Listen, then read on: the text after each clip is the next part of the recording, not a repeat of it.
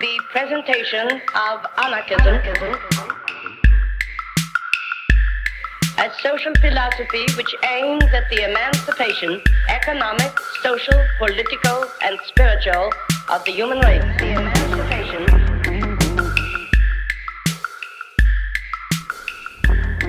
Anarchist Essays is brought to you by Loughborough University's Anarchism Research Group. For more information on the ARG, see the link in the show notes or follow us on Twitter at ARGLBORO.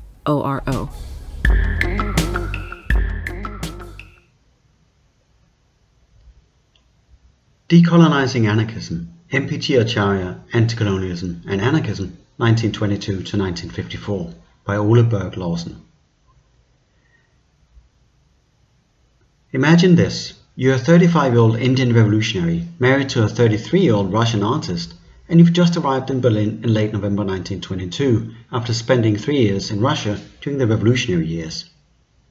You've already spent almost 15 years in exile from your native India, wandering across Europe, the Middle East and the United States, associating with exiled Egyptian nationalists in Paris, with pan-Islamists in Constantinople, working with European socialists in the Second International in Stockholm in 1917, and Russian Bolsheviks in Moscow and Afghanistan. You've lived under colonial rule all your life and have had an arrest warrant hanging over your head since 1909. You've seen the horrors and futility of war, you've witnessed the rise of totalitarian rule in Russia, and you've fallen out with your communist comrades in exile. Where do you turn? For MPT Acharya in 1922, the answer was clear anarchism. Among all exiled Indian revolutionaries abroad, Acharya was the only figure to take this position and to join the ranks of the anarchists. In this anarchist essay, I explore questions such as what did Acharya do as the only Indian within the international anarchist movement? That is, how did he place anti-colonialism on the agenda among the anarchists? And what did Acharya do as the only anarchist in the Indian anti-colonial movement? Or in what ways did he bring anarchism into India's struggle for independence and into the post-colonial era? These questions are important if we want to take seriously the issue of decolonizing anarchism. In late December 1922, Acharya and a group of Indians in Berlin attended the founding meeting of the Anarcho-Syndicalist International Working Men's Association, the IWMA, which had Augustin Souchy, Rudolf Rocker, and Alexander Shapiro as secretaries. It is uncertain who the other Indians were, but we may surmise that Acharya's old friend Virendranath Chattopadhyaya, also known as Chatto, was there, as he also soon associated with the likes of Alexander Berkman, Souchy, and Rocker in Berlin. Indeed, in his memoirs Revolution and Regression from 1952, Rocker noted that Chatto was at the heart of the Indian community in Berlin. Soon after the founding meeting, Acharya started contributing articles on India for the IWMA press service and sent articles on anarchism to left-wing organizations in India hoping to affiliate these with the IWMA and anarchism, but these were largely dominated by communists and hostile to Acharya's anarchist views. However, as a consequence of Acharya's writings for the IWMA press service, the British government of India banned the import of IWMA literature into India in March 1923, actually mistaking this for communist propaganda by M.N. Roy, who was also in Berlin now. But this did not deter Acharya. Throughout the next few years, Acharya corresponded frequently with prominent anarchists such as Souchy, Berkman, Tom Keell, uh, the editor of Freedom, Guy Aldred, the editor of The Commune, and E. Armand, the editor of L'En Dehors, asking for anarchist literature he could send to India, and he wrote for anarchist publications such as the German paper Der Syndikalist, the Dutch paper Die Arbeider, the French papers La Voix du Travail and L'En Dehors, and the American paper Road to Freedom, bringing the question of Indian independence and anti-colonial struggles more broadly into anarchist debates at the time. For example, in an article in Der Syndikalist from 1930, Acharya argued that if the workers of England and Europe had a real sense of their own interests, they would refuse the production of armaments and move towards a general strike against the capitalist attacks on Asian, African and South American farmers and workers. Precisely through these means would they fight for themselves for socialism and against war. In order to struggle against capitalism, militarism and imperialism abroad, one has to begin a struggle in one's own country against those who, in one way or another, band together with these powers. That is the lesson that the politically confused European workers must learn from the great struggle against European imperialism and militarism that is underway in Asia. In fact, while the IWMA had legitimate claims to internationalism, with representation across Europe, North America and South America, this did often not extend to the colonial world, or the British colonial world at least, and in that sense, Acharya stood out as a unique figure within the international anarchist movement. In 1920s Berlin, he still associated with some of the other Indians such as his old friend Chatto and Chatto's brother-in-law A.C.N. Nambiar, and later Ranchodas Bhavan Lotvala, and he frequently wrote for Indian papers such as Forward, the Maratha, the People and the Bombay Chronicle, being the Berlin correspondent for the latter paper. What is interesting about his writings for these publications is that he rarely mentioned the word anarchism, but wrote about the failure of parliamentarian politics, of the dangers of Bolshevism, nationalism and fascism. He would write for these papers anarchistically, as he later said to the Russian-American anarchist Boris Yelensky. For instance, in an article from The People from 1926, Acharya argued that socialism and the state idea cannot be harmonized. If people want socialism, they must act for a society without the state, which can only be managed in small independent communes, acting together for common benefit by production and uniformization of consumption, without, of course, separate ownerships, barter, exchange, profits and money. In 1927, at the invitation of his old friend M.A. Farooqui, and with Souchy guaranteeing his anarchist credentials, Acharya joined the International Anti-Militarist Bureau, the IAMB, and the International Anti-Militarist Commission, the IAC, an anarchist organization set up to cooperate more effectively between the IWMA and the IAMB. And he wrote frequently on issues of anti-imperialism and anti-militarism for these two organizations' monthly press services. The IMB also had ties with the League Against Imperialism, founded in 1927 by Willy Münzenberg and Acharya's old friend Chatto, with the financial backing of the Comintern.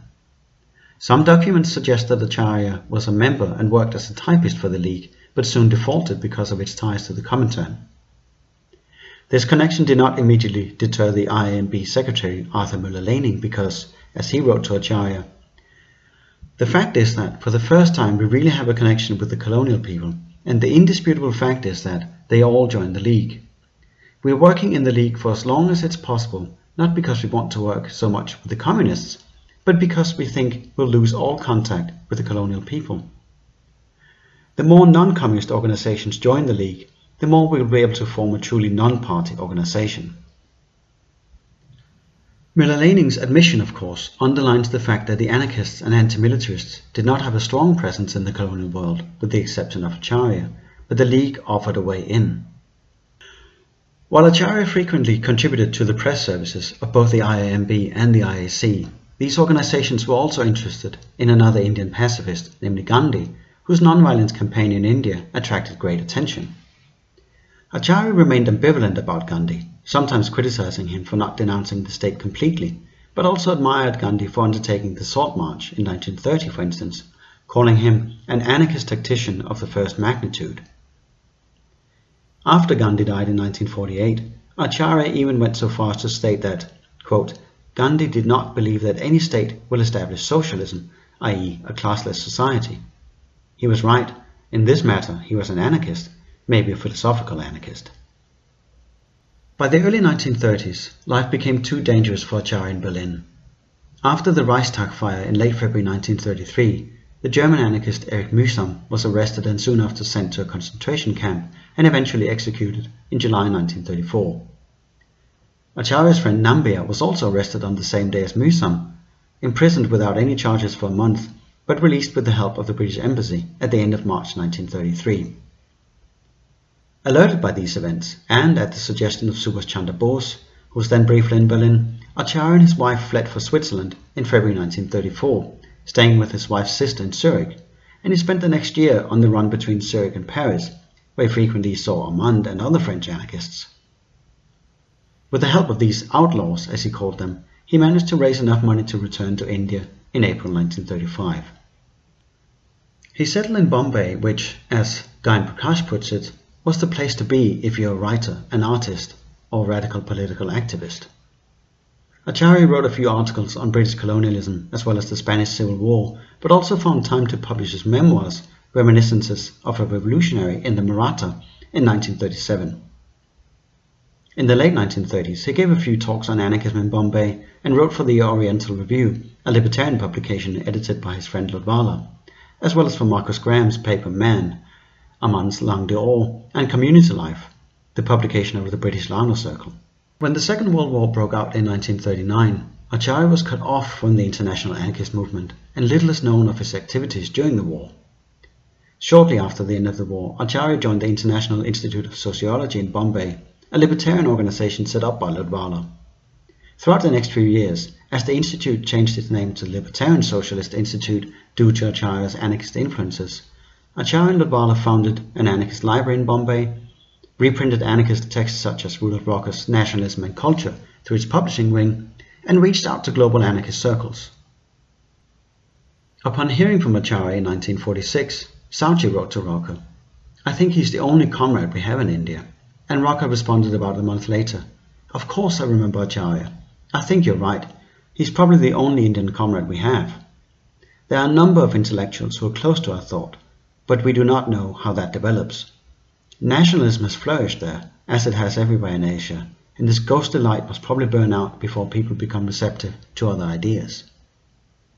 In 1949, when the international anarchist movement reconvened through the Commission for International Anarchist Relations, Acharya became the point of contact for India, alongside D.N. Wanschu, the son of one of his friends. In fact, in the early 1950s, the two of them tried to start a new anarchist publication in India called The Crucible, and they reached out to the likes of Souchy and the German council communist Karl Korsch, the German anarchist Helmut Rüdiger, and the Japanese anarchist Taiji Yamaga, and asked them to contribute to this new publication. It is unlikely that a magazine ever materialized, as they couldn't raise the money needed, but Acharya was keen to start a new anarchist publication in Asia and carried on extensive correspondence with Yamaga and Chinese anarchist Lu Bo, as well as with Australian Council communists Jim Dawson and Harry Hooton, with a view to do this.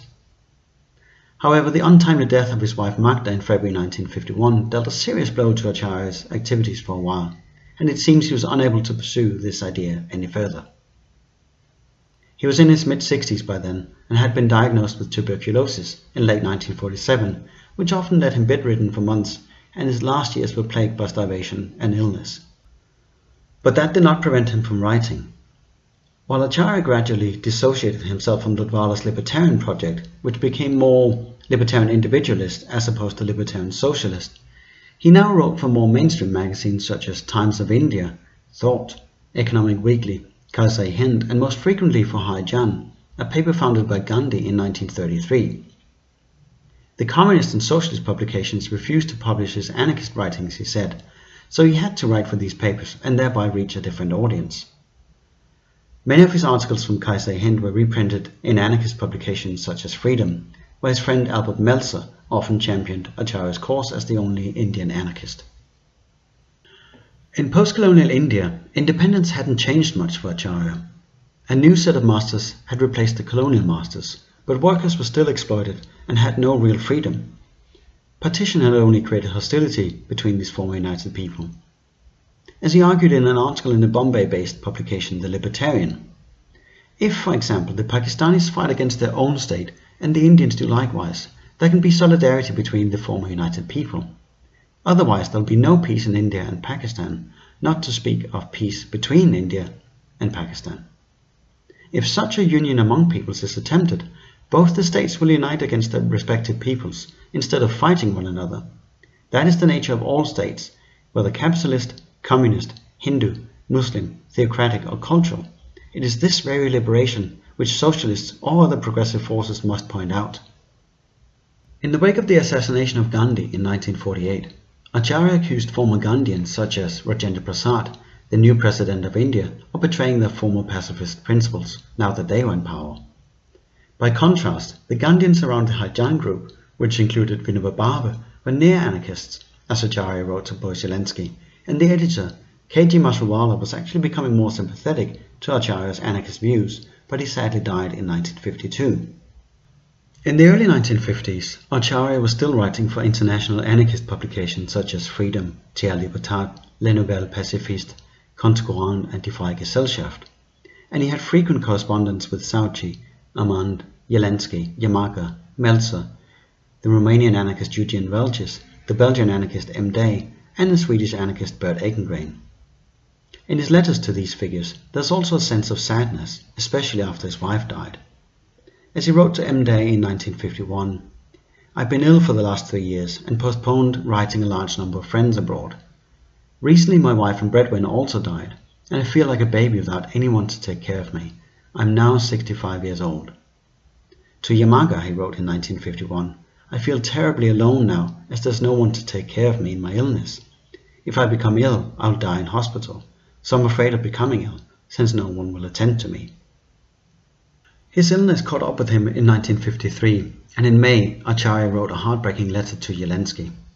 Dear Comrade Yelensky, I've been confined to bed all these five years, and especially during the last year I've been worse off. You probably know that my Russian wife died over two years ago. She was earning, and not earning anything since 1939. I'm ill, alone, and without any money, and I find that I'll die of malnutrition very gradually. I've let out two rooms, keeping a small one for myself, but that is not enough to give me food. I must have at least $20 more a month to get enough food. Yelensky sent Acharya $15 from the Alexander Berkman Aid Fund a few months later, but in mid-March 1954, Acharya dragged himself to the Bhartiya Hospital in Bombay, where he died on the 20th of March. With Acharya's death in 1954, India lost its most prominent voice for anarchism in South Asia and the British colonial world. While he never published any major works, or had his own anarchist paper, his more than 200 articles from anarchist publications across the world are testimony to a tireless agitator for anarchism in India and also to an overlooked but important figure within global anarchism in the first half of the 20th century. Through his personal experiences as an Indian anti-colonial revolutionary in exile since 1908, coming up against the limits of international socialism and the failure of Bolshevism, Acharya found a home amongst the anarchists. He placed India's freedom and the colonial question on the agenda in his writings for the IWMA Press Service and numerous other anarchist publications, and he soon tied the questions of anti-colonialism and anarchism to anti-militarism in the IAMB and the IAK, and in his writings on Gandhi. At the same time, he fought a tireless fight to introduce anarchism into India's independence struggle through his many writings for publications such as Forward, The Maratha, The People, and The Bombay Chronicle in the 1920s and 30s, often asking tough questions about the true meanings of freedom, socialism, communism, and democracy, and later on through numerous articles in Kaise Hind and Harijan. And through his work for the Libertarian Socialist Institute, there was a glimmer of hope for an anarchist movement in India, but this never materialized. If we are to take seriously the task of decolonizing anarchism, it is necessary to look closer at figures like Acharya to understand how anti-colonialists approached the politics of anarchism and to see how anarchists viewed anti-colonial struggles.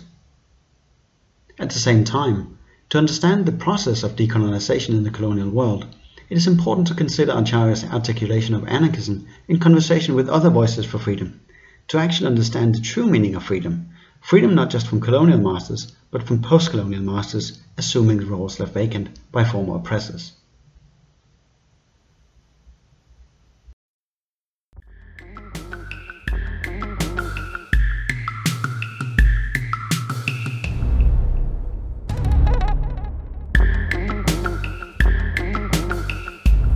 Thank you for listening. To help others find anarchist essays, please rate and review us wherever you find your podcasts. And if you're interested in anarchist ideas, why not check out the journal Anarchist Studies? For over 20 years, Anarchist Studies has been publishing original research on the history, theory, and practice of anarchism. For more information, visit www.lwbooks.co.uk forward slash anarchist studies.